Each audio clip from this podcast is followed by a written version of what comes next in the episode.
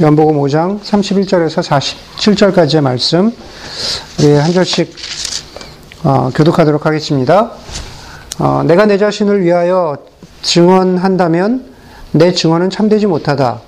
나를 위하여 증언하여 주시는 분은 따로 있다. 나를 위하여 증언하시는 그 증이 참되다는 것을 안다. 너희가 요한에게 사람을 보냈을 때 그는 이 진리를 증언하였다. 내가 이 말을 하는 것은 내가 사람의 증언이 필요해서가 아니다. 그것은 다만 너희로 하여금 구원을 얻게 하려는 것이다. 요한은 타오르면서, 타오르면서 빛을 내는 등불이었다. 너희는 잠시 동안 그의 빛 속에서 즐거워하려 하였다. 그러나 나에게는 요한의 증언보다 더 큰 증언이 있다. 아버지께서 나에게 완성하라고 주신 일들, 곧 내가 지금 하고 있는 바로 그 일들이 아버지께서 나를 보내셨다는 것을 증언하여 준다. 또 나를 보내신 아버지께서 친히 나를 위하여 증언하여 주셨다. 너희는 그 음성을 들은 일도 없고 그 모습을 본 일도 없다. 또 그 말씀이 너희 속에 머물러있지도 않았다. 그것은 너희가 그분이 보내신 이를 믿지 않기 때문이다. 너희가 성경을 연구하는 것은 영원한 생명이 그 안에 있다고 생각하기 때문이다. 성경은 나에 대하여 증언하고 있다.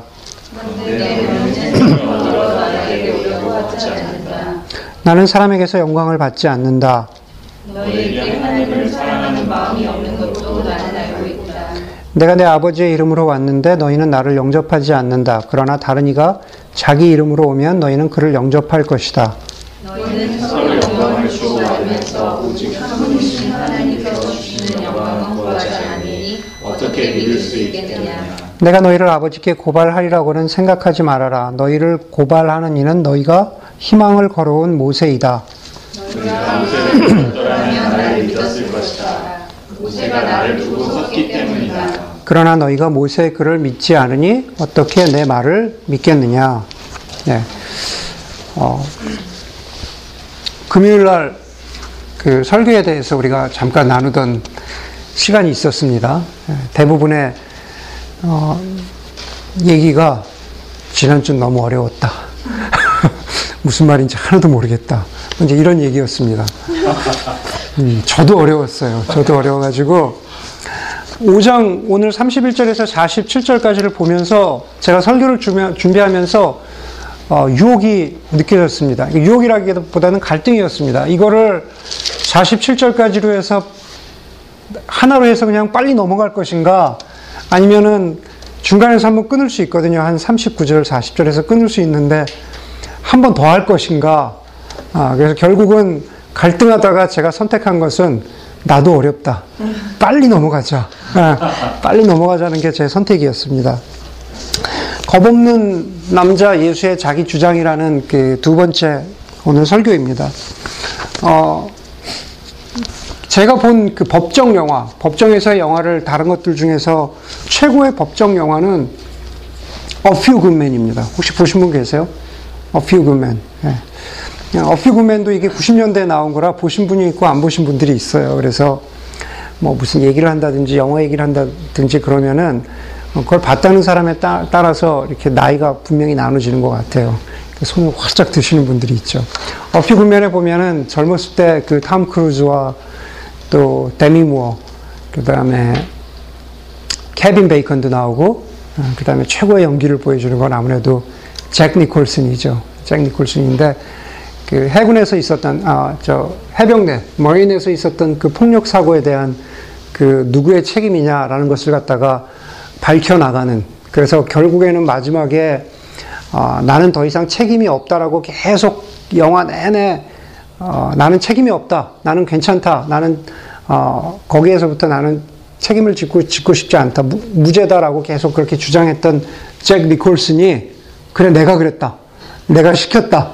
예, 다내 책임이다. 라고 스스로 그렇게 얘기하게끔 하는 어, 탐 크루즈와 그 데미 무어의 그 머리 싸움 같은 것들 이런 것들이 정말 법정 영화 자체로는 아, 제가 기억하기로 최고의 영화가 아니었던가라는 아, 그런 생각을 합니다.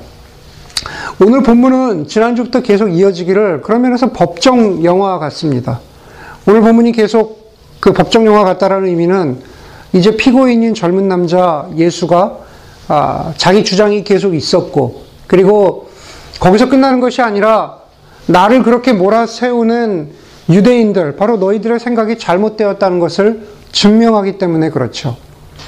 아, 먼저 아주 심플한 부분으로 넘어가도록 하겠습니다.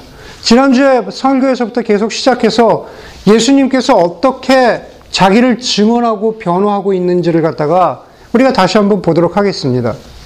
오늘 본문에는 정말 여러 가지가 얘기가 나와요. 한번 읽어보시면 알겠지만은 도대체 여기서 뭘 얘기하 려고 하는 건지 이런 주제도 나오는 것 같고 이런 주제는, 주제도 나오는 것 같고 그 두 중간에서 알듯 모를 얘기, 모를 듯한 얘기들이 나옵니다.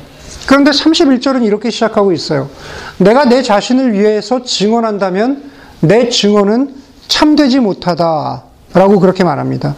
먼저 우리가 이 구절을 제대로 이해해야 합니다.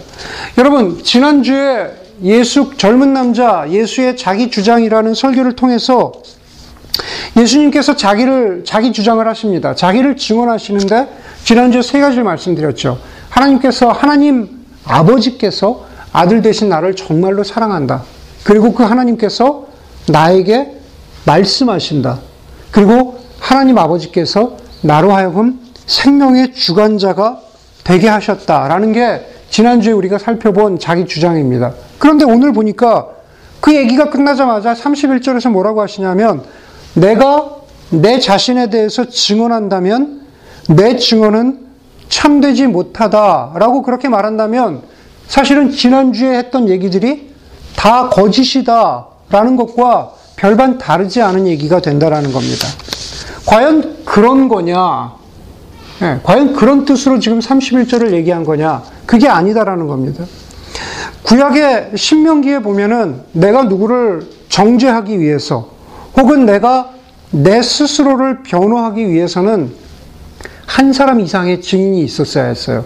지금 구약 성경의 정통한 유대인들에게 예수님께서 내가 내 스스로 내가 그 그 내 자신에 대해서 증언한다면 내 증언은 참되지 못하다. 라고 하는 것은 무슨 말이냐 하면은 유대인들 너희들도 나를 정죄하기 위해서는 너희들보다 더 많은 사람들의 증인이 필요하고 자기 주장을 하는 나를 스스로 디펜드하는 내 자신도 예수 그리스도 내 자신도 예수님 본인 이외에 더 증인이 필요하다라는 의미에서 31절 얘기를 하고 있는 겁니다.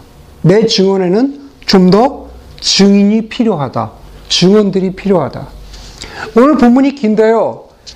아주 간단하게 그러면은 예수님께서 스스로 자기가 하신 지난주에 설교하신 그 세 가지 이외, 이외에 그러면은 예수님을 변호해 주고 있는 증언들 혹은 증인들이 과연 무엇이 있는지 아주 간단하게 다섯 가지 증언 혹은 다섯 가지 증인만 살펴보고 넘어가겠습니다. 예수님을 증언해 주고 있는 증인은 첫 번째 하나님이십니다. 32절에 보니까는 나를 위하여 증언하여, 증언하여 주시는 분은 따로 있다라고 합니다. 그 부분은, 그분은 하나님 아버지이시기도 하고 성령 하나님이시기도 합니다. 그리고 32절 뒷부분에 나를 증, 나를 위하여 증언하시는 그 증언이 참되다는 것을 나는 안다. 그렇게 말합니다. 하나님 아버지가 나를 증언해 주시는데 그 증언이 참되다. 첫 번째 증인입니다. 두 번째 증인은 세례 요한입니다.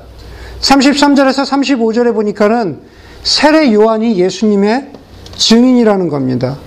33절에 너희가 요한에게 사람을 보냈을 때 그는 이 진리를 증언하였다. 다시 말해서 예수 그리스도인 나에 대해서 증인이 되어 주었다 라는 그런 말입니다.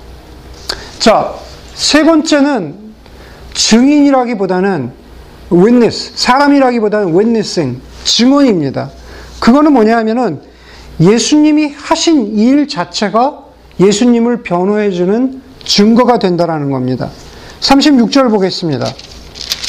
36절에 보니까는 그러나 나에게는 35절까지는 세례 요한에 대해서 얘기했죠.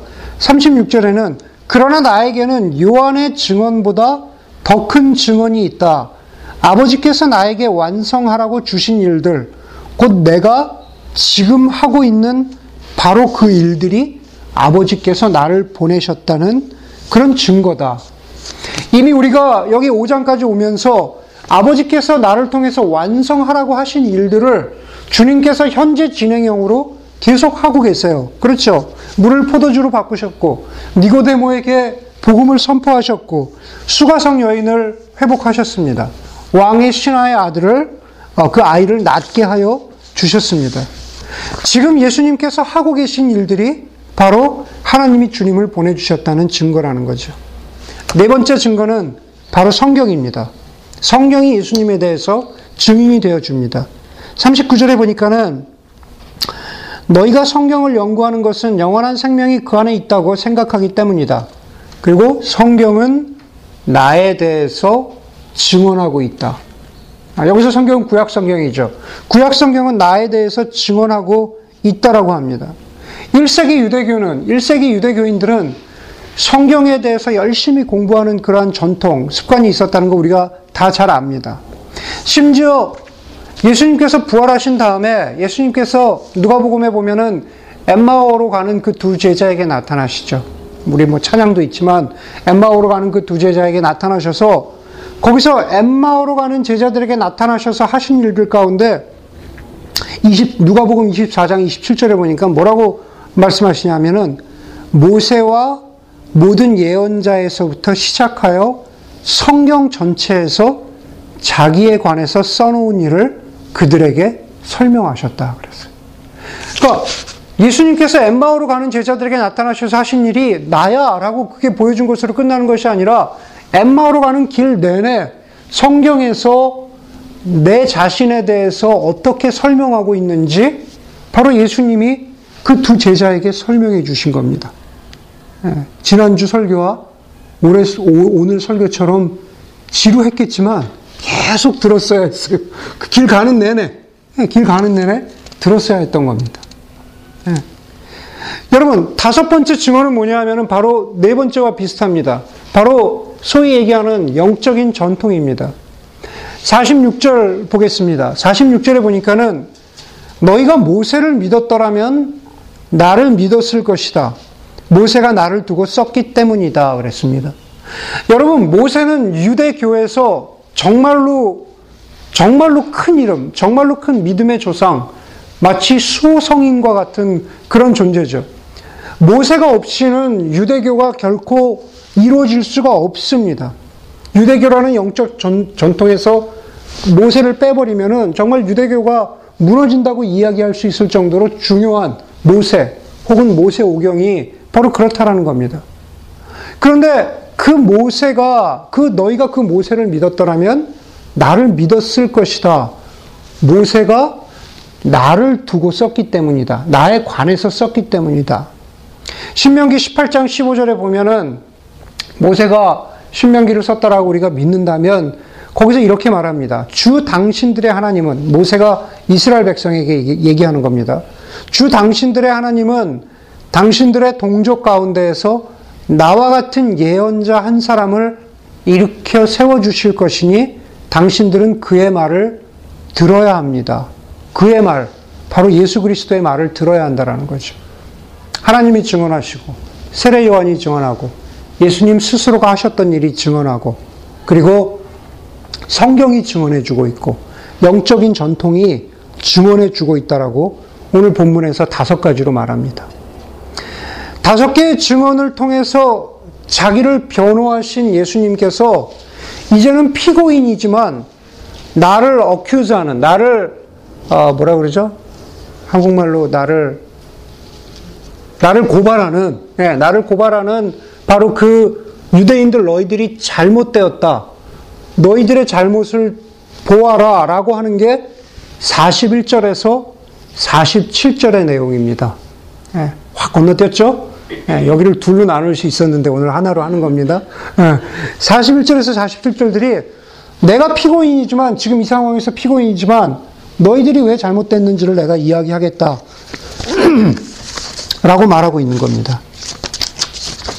먼저, 우리 인간들이 오해할 수 있는, 그리고 그 오해할 수밖에 없는 인간의 제한성에 관해서, 리미테이션에 관해서 예수님께서 그것을 유대인들의 어떤 제한된 이해, 제한된 경험을 바로 지적하고 계십니다. 우리가 이 부분을 시작하면서 다시 상황을 떠올릴 필요가 있죠. 지금 여러분들이 잘 아는 대로 유대인들이 예수님을 죽이려고 하는 거죠. 하나님을 아버지라고 한 예수의 선포가 신성 모독이라고 하는 겁니다. 그런데 과연 어떤 근거를 가지고 그 유대인들은 예수님을 향해서 어떤 근거를 가지고 신성 모독이다 이러는 걸까요? 정말로 이렇게 생각해 볼까요? 정말로 여호와 하나님께서 제 예수는 내 아들이 아닌데 어 니네가 좀 가서 내 아들 아니라고 얘기해라. 어 정말로 하나님께서 유대인들에게 그렇게 말씀하셔서 유대인들이 예수를 그렇게 어큐즈하는 걸까요? 그렇지가 않다라는 겁니다. 37절에 예수님의 말씀을 보겠습니다. 나를 보내신 아버지께서 친히 나를 위해서 증언하여 주셨는데 너희는 그의 음성을 들은 일도 없고 그 모습을 본 적도 없다. 라고 말합니다. 여러분, 오늘 본문에서 계속 등장하는 유대교의 위대한 영적 지도자 모세도 단지 하나님의 뒷모습만을 봤을 따름이죠. 하나님의 음성을 듣거나 하나님의 모습을 정말로 대면한 그런 위대한 믿음의 사람은 유대교에서 없었습니다. 심지어 지금 예수님을 그렇게 고발하고 있는 그 유대인들은 하나님의 음성을 들은 일도 없고 그 모습을 본 일도 없습니다. 그런데 자, 다시 말해서 그 누구도 하나님의 하나님과 직접적으로 만나는 경험을 통해서 내가 하나님께 직접 들었는데 저 예수는 하나님의 아들이 아니라고 하셨어라고 그렇기 때문에 지금 저 예수가 하는 말은 신성 모독이야 라고 그렇게 자신 있게 이야기할 만한 그런 사람들이 없다라는 겁니다. 다시 말해서 지금 이 사람들이 얘기하는 것은 그냥 자신들의 제한성 속에서 나온 그러한 오해라는 겁니다. 그게, 그게 바로 예수님이 그들을, 어, 그들의 부족함을 지적하는 첫 번째입니다. 두 번째는 인간의 그 limitation, 제한성은 많은 경우에 왜곡되어서 자기를 합리화하거나 혹은 자신의 이익을 추구하는 그러한 탈을 쓸 때가 많다라는 겁니다. 너무 제한되었기 때문에 그 제한성 속에서 그냥 나를 합리화하는 겁니다. 내가 옳다라고 그리고 내가 좋은 쪽으로 해석하는 경우가 많다라는 거죠. 43절에 보겠습니다. 43절에 보니까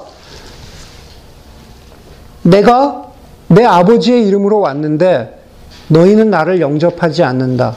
그러나 다른 이가 자기 이름으로 오면 너희는 그를 영접할 것이다. 이미 우리가 본 대로 우리가 이미 다섯 가지의 증거를 본 것처럼 이미 예수님은 하나님의 아들이라는 것, 하나님 아버지의 아들이고 그것을 보여줄 증거가 충분했습니다. 그런데 너희는 나를 영접하지 않았다. 다시 말해서 하나님의 아들이심을, 예수가 하나님의 아들이심을 그들이 인정하지 않았다. 그것이 적절한 이유라면 받아들일 만한데 그 똑같은 사람들이 다른 이가 자기 이름으로 오면 너희는 그를 영접했을 것이다. 그런데 나는 받아들이지 않았다. 다시 말해서 소위 얘기하는 취사 선택을 한 거죠. 자기들이 보기에 이 사람의 이야기가 맞을 것 같으면 받아들이고 이 사람의 얘기가 이 사람 틀렸는데도 나, 나의 입맛에 맞으면 그냥 이걸 받아들인다. 이런 뜻입니다. 미국말에 그런 말이 있죠. 백악관의, 백악관의 초청장은 모든 비판을 거두어 드린다. 예, 백악관의 초청장은 모든 비판을 거두어 드린다. 다시 말해서 내가 정치적으로 오바마를 지지하느냐, 혹은 예전에 부시를 지지하느냐, 민주당원이냐, 공화당원이냐, 그런 것과 상관없이 백악관에서 열리는 private 파티에 초대장을 받는다면 내가 어떤 당이냐, 내가 누구를 지지했느냐, 내 가치관은 무엇이냐와 전혀 상관없이, 아이, 나는 백악관 private 파티 안 가도 돼. 그렇게 초청장을 휴지통에 버릴 사람은 사실은 그렇게 많지 않다라는 겁니다. 다시 말해서 백악관의 초청장은 나에게 이익이 되고 나를 사람들은 그 나에게 이익이 되고 평소의 생각과는 틀리게 그 초청장을 앞에 놓고 어, 초청장 앞에서는 그 전에 생각과는 틀리게 내 자신을 이 초청장을 내가 억셉하기 위해서 자신을 합리화하는 경우가 많다라는 거죠. 내가 가야만 하는 이유, 어, 내가 가, 가 야만 하는 이유를 합리화하는 경우가 많다라는 겁니다. 43절은 바로 그런 말이죠. 다른 이가 예수는 예수님은 합당한 이유, 합당한 증거를 가지고 왔는데도 너희들은 나를 받아들이지 않고 다른 이가 자기 이름으로 오면 너희는 그를 영접할 것이다. 라는 그 말은 위대한 이름, 큰 이름 앞에서는 우리가 자신을 합리화하고 자신의 이익을 추구하는 우리의 제한된 모습을 바로 유대인들의 제한된 모습을 예수님이 지적하는 겁니다. 그리고 마지막으로 예수님이 유대인들에게 지적하는 것은 이겁니다. 너희의 제한성은 결국 어떤 모습으로 나타나냐 하면은 오만한 모습으로, 교만한 모습으로 나타난다라는 겁니다. 여러분, 우리가, 우리는 살다 보면은 많은 경우에 이런 오만함, 교만함의 피해자들이기도 하고 가해자들이기도 합니다.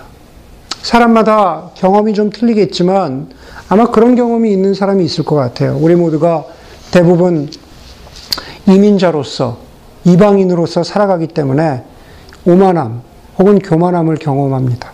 가장 그것을 쉽게 경험할 수 있는 데가 예를 들면 공항 세관 같은 데죠.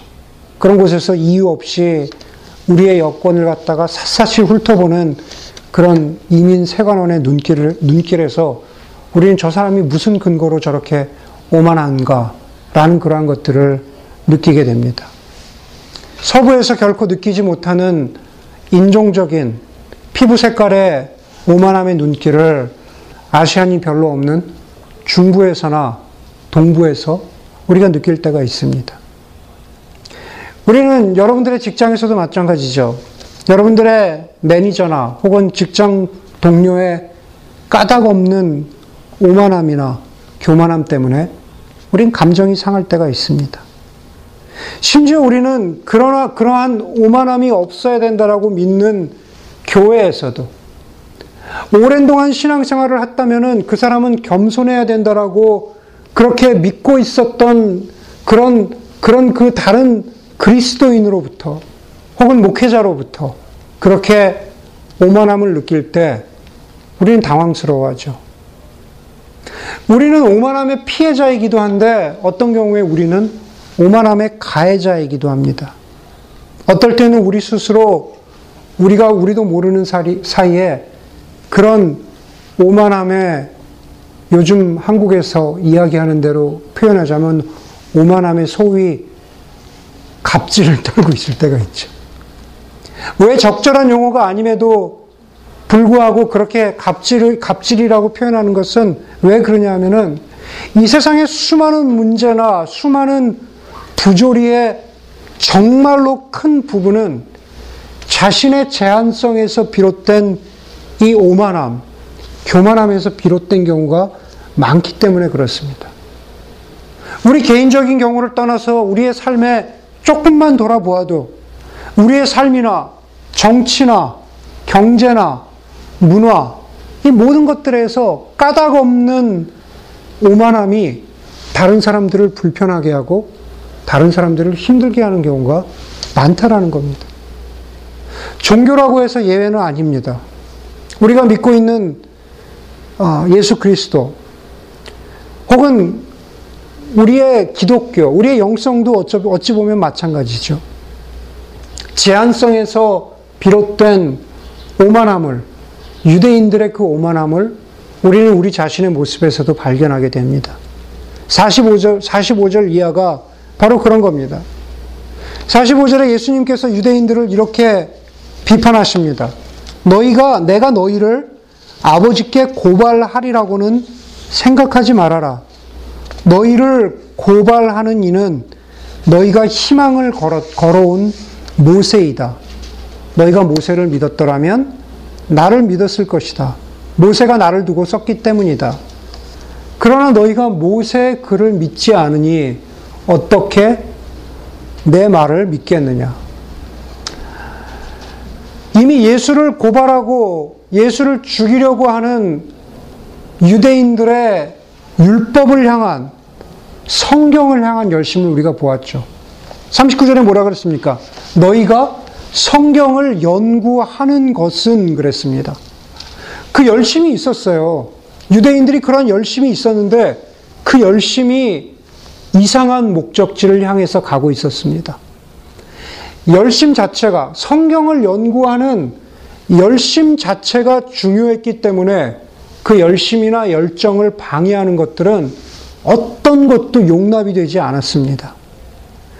45절에서 우리가 읽은 것, 유대인들의 성경을 향한 열심과 열정 때문에 생긴 왜곡된 오만함을 지적해 주는 것은 내가 아니라 누구라고요? 너희가 그렇게 희망을 걸고 있는 모세라고 했습니다. 너희의 오만함을 고발하는 것은 내가 아니라 너희가 희망을 걸어온 모세다 그랬습니다. 여러분, 아까 신명기 말씀을 통해서 우리가 뭘 봤습니까? 모세가 이스라엘 백성들에게 보여주고자 했던 분은 누구십니까? 바로 예수 그리스도시요. 예수 그리스도시잖아요. 그런데 유대인들은 모세가 가르쳐 가르쳐 주고 모세가 손가락을 가르쳐 주면서 너희가 가야 할 곳은 바로 저기다. 라고 하는 예수 그리스도를 보지 못하고 그냥 그 자신들의 말씀을 향한 열정, 거기서 비롯된 오만함, 자만심으로 똘똘 뭉쳐 있었던 겁니다. 그래서 너희가 오만하다는 것을 깨닫게 해주는 것은 심지어 내가 아니다, 내가 아니라 모세다. 너희의 열심은 모세가 가리키는 우리에게 영원한 생명을, 생명을 주시는 예수 그리스도, 나를 바라봐야 했는데, 그랬더라면 46절 말씀처럼 너희가 나를 믿었을 것인데, 너희가 모세를 믿었더라면, 모세가 가르쳐 주는 나를 믿었을 것인데, 너희의 오만함이 나를 바라보지 못하게 했다. 라는 그러한 말씀을 하고 있는 겁니다. 여러분, 예수님께서 유대인들에게, 유대인들을 향해서 이렇게 뼈 아프고, 그렇게 마음 아프도록 지적하시는 그 인간의 제한성, 거기서 비롯된 자기 합리화, 그리고 이 오만함이 과연 우리라고 자유로울 수 있을까? 오랜 동안 신앙생활을 하는 우리라, 우리라고 자유로울 수 있을까라는 것을 한번 생각해 보아야 합니다. 오늘의 메시지는 사실 어찌 보면은 우리 한 사람 한 사람 개인적인 차원에서 이 메시지를 듣는 것도 중요하지만 공동체로서, 교회로서 보는 것이 더 중요한 것 같습니다. 왜 그러냐면 이 요한복음이 쓰여지던 맥락을 이해하면은 그것을 잘 이해할 수 있겠죠. 이 요한복음을 쓴 사도 요한과 초기 사도 요한의 공동체는 과연 예수는 누구냐? 라고 하는 도전에 끊임없이 시달렸습니다.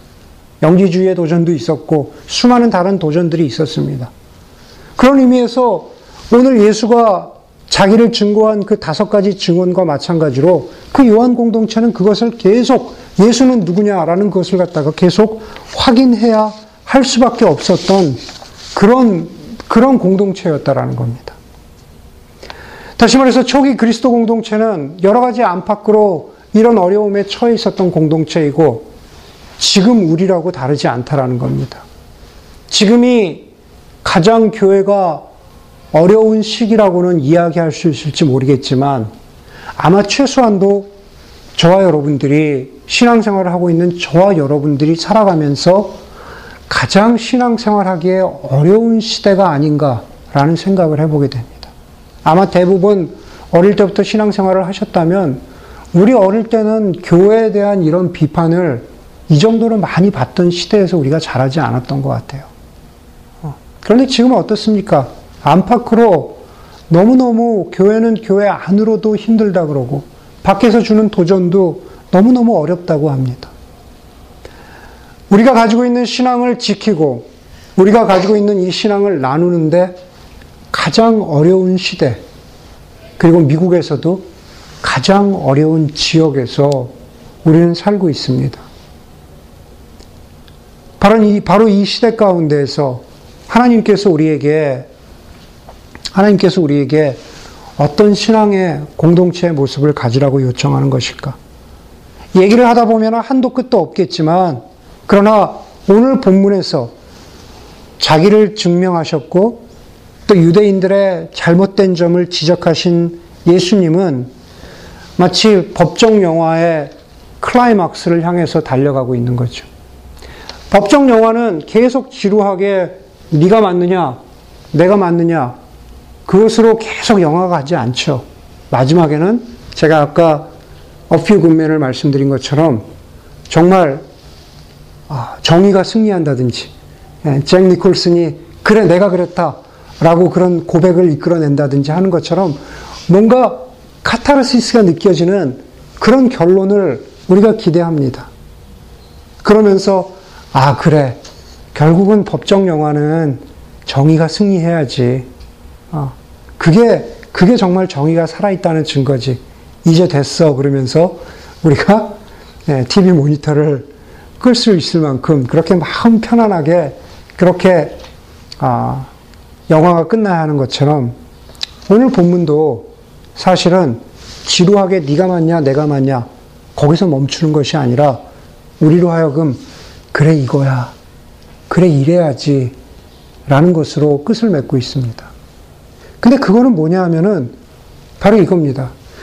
우리로 하여금 예수님의 증언도 보았고 예수님의 지적도 보았는데 그럼에도 불구하고 우리가 그래 이거야 라고 주님이 그 모든 그 메시지를 듣고 있었던 그 법정의 모든 사람들에게 하시는 말씀은 바로 이겁니다. 하나님을 사랑하는 마음을 가져라. 하나님을 사랑하는 마음을 가져라 라는 겁니다. 제가 언젠가 한번 말씀드렸죠. 요즘엔 책을 여러 가지를 두고 보고 있습니다.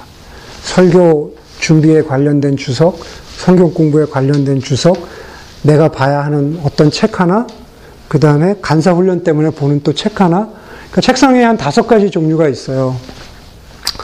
그래서 머리맡에서도, 잠자는 머리맡에서도 신학책을 읽어서는 안 되겠다. 그래서 머리맡에는 가벼운 책을 뒀는데, 최근에 읽은 가벼운 책이 여러분 잘 아시죠? 그 Tuesday with Mori, 예, 모리와 함께한 화요일을 정말 오랜만에 다시 읽었는데 예, 정말 감동이 컸습니다. 근데 거기 보니까 이런 구절이 있더라고요. 모리가 모리 교수님께서 수많은 어, 정말 주옥 같은 말씀을 많이 하셨는데 거기 보니까 사랑하면 망하지 않는다. 예, 사랑하면 멸망하지 않는다 라는 그러한 구절이 있더라고요. 예, 사람 사이에 뭐 사랑을 표현한 것인데 그런데 오늘 본문에 비추어서 이야기하자면 정말 중요한 것은 하나님을 사랑하는 거라는 거죠. 예. 우리가 끊임없이 아니 바로 그 자리에 있었던 어찌 보면은 유대인들에게도 그리고 지금 우리에게도 종교 생활, 신앙 생활을 한다라고 하는 지금 우리에게도 끊임없이 우리가 확인해야 하는 것은 정말 나는 우리는 하나님을 사랑하고 있는가? 라는 그러한 질문이어야 합니다. 42절에서 예수님은 그토록 소위 말씀을 향해서 신앙을 향해서 열정이 있던 유대인들을 향해서 이렇게 말씀하시죠. 너희에게 하나님을 사랑하는 마음이 없는 것도 나는 알고 있다. 이 구절을 읽으면서 사실은 저 개인적으로도 마음이 예, 뜨끔했습니다. 설교자이기 이전에 그리스도인 저에게도 하나님이 하나님의 자녀인 저에게도 똑같이 하시는 말씀이기 때문에 그래요. 예, 사역을 열심히 하려고 하는 무엇인가 열심히 해보려고 하는 열정은 있는데 정말 하나님을 사랑하려고 하는 마음이 있는 것. 여러분 이런 얘기를 아실 거예요. 내가 누군가를 위해서 내가 아, 의정 형제를 보면서 의정 형제님 제가 당신을 위해서 기도해도 기도해 드려도 될까요? 라고 하는 말에 화를 내거나 거부하는 사람은 거의 없다 그러죠. 어, 어왜 저를 위해서 기도하세요? 어, 저 싫어요. 이런 사람 별로 없다 그래요. 종교에 상관없이, 인종에 상관없이, 어떤 소시오 이코노미컬 클래스에 상관없이 제가 당신을 위해서 기도해도 될까요? 라는 그것을 거부하는 사람은 거의 없다 그럽니다. 그런데 여러분, 거기서 한 발자국 더 나가서 제가 당신을 사랑합니다. 제가 당신을 사랑해도 될까요? 라고 그렇게 고백한다고 봅시다. 물론 아무에게나 뜬금없이 그러면 안 되겠죠. 예. 그런데 사랑한다라는 말, 혹은 기도해 주겠습니다라는 말, 그 모든 것들 가운데는 결국 정말로 사람이 바라고 원하는 그러한 본연의 바램, 본연의 욕구들이 어, 담겨 있는 게 아닌가라는 생각을 합니다. 근데 여러분 한번 그렇게 생각해 보면 좋을 것 같아요. 제가 당신을 참 사랑합니다. 제가 당신을 사랑해도 될까요? 라고 하면, 제가, 우리가 그렇게 말하면서 떠올리는 것은 내가 꼭 무엇을 해야 된다라는 부담감을 느낀다라는 거죠. 내가 당신을 사랑합니다. 라고 하면은 내가 사랑한다고 말한 만큼 거기에 책임을 져야 하는 무슨 행동을 해야 되는 것처럼 그렇게 느낀다라는 겁니다. 어, 틀린 말은 아니죠. 사랑의 증거들이 있어야 한다라는 측면에서는 맞는 말인 것 같아요. 아, 사랑은 보여줘야죠. 그런데 어쩌면 그것은 사랑의 본질은 아닐지도 모르겠다라는 생각을 합니다. 자녀가 부모에게 엄마 아빠 사랑해요 라고 그렇게 고백할 때는 그 사랑의 증거를 보여야 할 때도 있지만 그러나 더 본질적인 것은 그냥 내가 사랑하는 아빠, 내가 사랑하는 엄마의 품에 그냥 있는 것. 그게 정말로 내가 엄마 아빠를 사랑한다는 그러한 증거가 되지 않을까라는 생각을 합니다. 제가 제 아내에게 여보 사랑해 라고 고백한다면은 화장실 변기를 붙잡고 닦아 주어야 하는 게 사랑의 증거일 때도 있지만 그런 어떤 때는 예, 그냥 이 표현이 맞는지 모르겠지만 그냥 아내 품 안에 그냥 이렇게 있는 거. 예. 그게 사랑의 증거가 아닌가. 모리와 함께한 화요일에 보면 이런 장면이 나와요. 모리 교수님의 그 스토리가 전국적으로 좀 알려지면서 여러분 90년대, 2000년대 초반까지 MBC 나이트라인의 테드 카플즈 아시죠? 그 하얀 백발의 그 아주 빈틈없으신 그, 앵, 그 뭐라 그래야 되나요? 그 어, 사회자였던 테드 카플스가 그 Nightline의 테드 카플스가 찾아가서 인터뷰를 하죠. 총 세 번의 인터뷰를 하는데 테드 카플스가 첫 번째 인터뷰에서 모리 교수님한테 물어보는 어, 질문이 바로 이런 겁니다. 루게릭 병에 걸려서 아무것도 할 수 없는데 이 병에 걸려서 가장 당황스러운 순간이 뭡니까? 가장 부끄럽고 당황스러운 순간이 뭡니까? 모리 교수님의 대답이 이겁니다. 누가 내 엉덩이를, 내 뒤를 대신 닦아줘야 한다라는 거. 누가 나를 뒤처리를 다 해줘야 된다라는 거. 내가 그 사람에게 내 모든 모습을 보여주어야 한다라는 게 수십 년 동안 교수로 살아온 나에게 너무 부끄럽습니다. 그런데 어쩌면은 그게 가장 사랑하는 모습의 다른 모습이 아닐까 싶어요. 제가 제 아내를 사랑합니다라고 제 아내에게 고백한다면 어떤 사랑의 증거들을 보여주기 이전에 제가 아내의 품에서 안식을 누린다라는 것은 그냥 아내에게 내 뒤처리를 모두 맡겨 줄 만큼 그냥 그렇게 내 본 모습을 다 보여주는 것. 부끄러운 모습도 그냥 다 그렇게 보여주는 것. 바로 그게, 그게 바로 사랑의 모습이 아닐까. 그게 사랑의 본질의 모습이 아닐까. 하나님이 우리에게 바라시는 사랑이 그런 게 아닐까. 너희에게 하나님을 사랑하는 마음이 없다. 라는 것은 사랑함의 행동 이전에 정말로 부끄러운 모습까지도 드러내기 힘든 모습까지도 드러내면서 그냥 내 안에 있는 것. 그것이 바로 우리가 하나님을 사랑하는 것의 본질이 아닐까라는 생각을 해보게 됩니다. 예수님의 증언의 클라이, 클라이막스는 이 하나님을 사랑하는 온전히 아는 것에 대한 모습으로 나타납니다. 39절에 보니까는 너희가 성경을 연구하는 것은 영원한 생명이 그 안에 있다고 생각하기 때문이다. 그러나 너희는 생명을 얻으러 나에게 오려고 하지 않는다. 성경을 열심히 연구하고 율법을 열심히 지키려고 하는 것, 모두 사랑의 행동들, 사랑의 행위들이지만 그것보다 더 필요한 것은 바로 사랑의 마음이죠. 소위 이야기하는 전도하는 교회가 되어야 한다. 교회의 사명, 그리스도인은 하나님이 우리에게 주시는 사명이 있다. 여러분, 36절, 36절 같은 경우에 저는 이런 설교의 포인트를 뽑을 수 있을 것 같아요.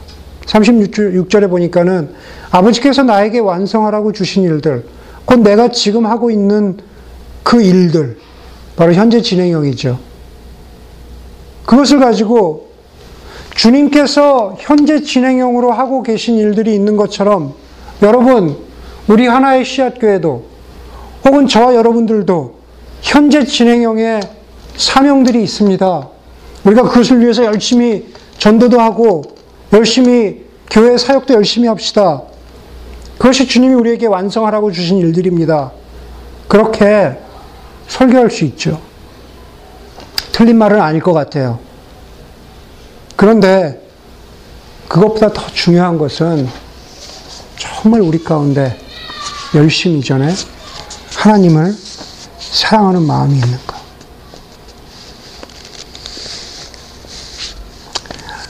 지난 2주 동안에 자기 주장에 대한 설교를 했으니 증언에 대한 말로 오늘 설교를 맺도록 하겠습니다. 32절 첫 번째 다시 돌아가서 보면 나를 위하여 증언하시는 그 증언이 참되다는 것을 나는 안다.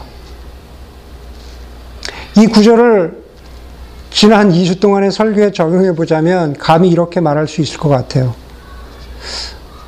재미는 없었지만 논리적으로 그렇게 틀린 부분은 없는 것 같다. 아주 유머스럽지는 않았지만 가끔 재밌는 부분도 있었고 조금 감동이 되는 부분도 있었다. 이런 건 여러분들이 얘기해 줘야 되는데 제가 스스로 얘기하려니 참 쑥스럽습니다. 그런데 증언이 참되죠. 제가 한 설교가 그냥 그렇게 틀리지 않아요. 그럴 것 같아요. 근데 34절에 보니까 이렇게 얘기해요. 내가 이 말을 하는 것은 내가 사람의 증언이 필요해서가 아니다. 그것은 다만 너희로 하여금 구원을 얻게 하려는 것이다. 논리적인 설교도 좋고 재밌는 설교 다 좋습니다. 설교도 마찬가지, 교회 사역도 마찬가지, 그리스도인으로서 살아가는 우리의 모습도 마찬가지입니다.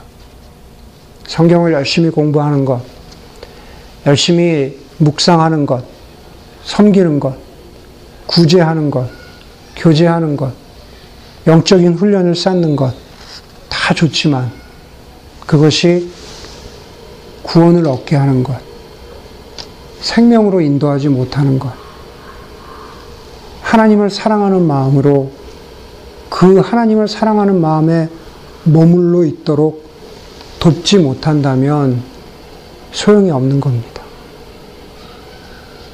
초대교회 공동체를 지탱해, 지탱할 수 있었던, 있도록 해주었던 것은 다른 것, 모든 것 이전에 바로 하나님을 사랑하는 그 마음에서 출발한다고 예수님께서 지금 말씀하시고 또 그 전에 말씀하신 것처럼 지금 우리에게도 그렇게 생각나게 해주시는 겁니다. 변호와 주장과 증언을 넘어서 혹은 열심과 열정을 넘어서 우리 가운데 정말 하나님 사랑하는 마음이 있는지 되돌아볼 수 있는 저와 여러분들이 되기를 간절히 소원합니다. 그렇게 기도하겠습니다.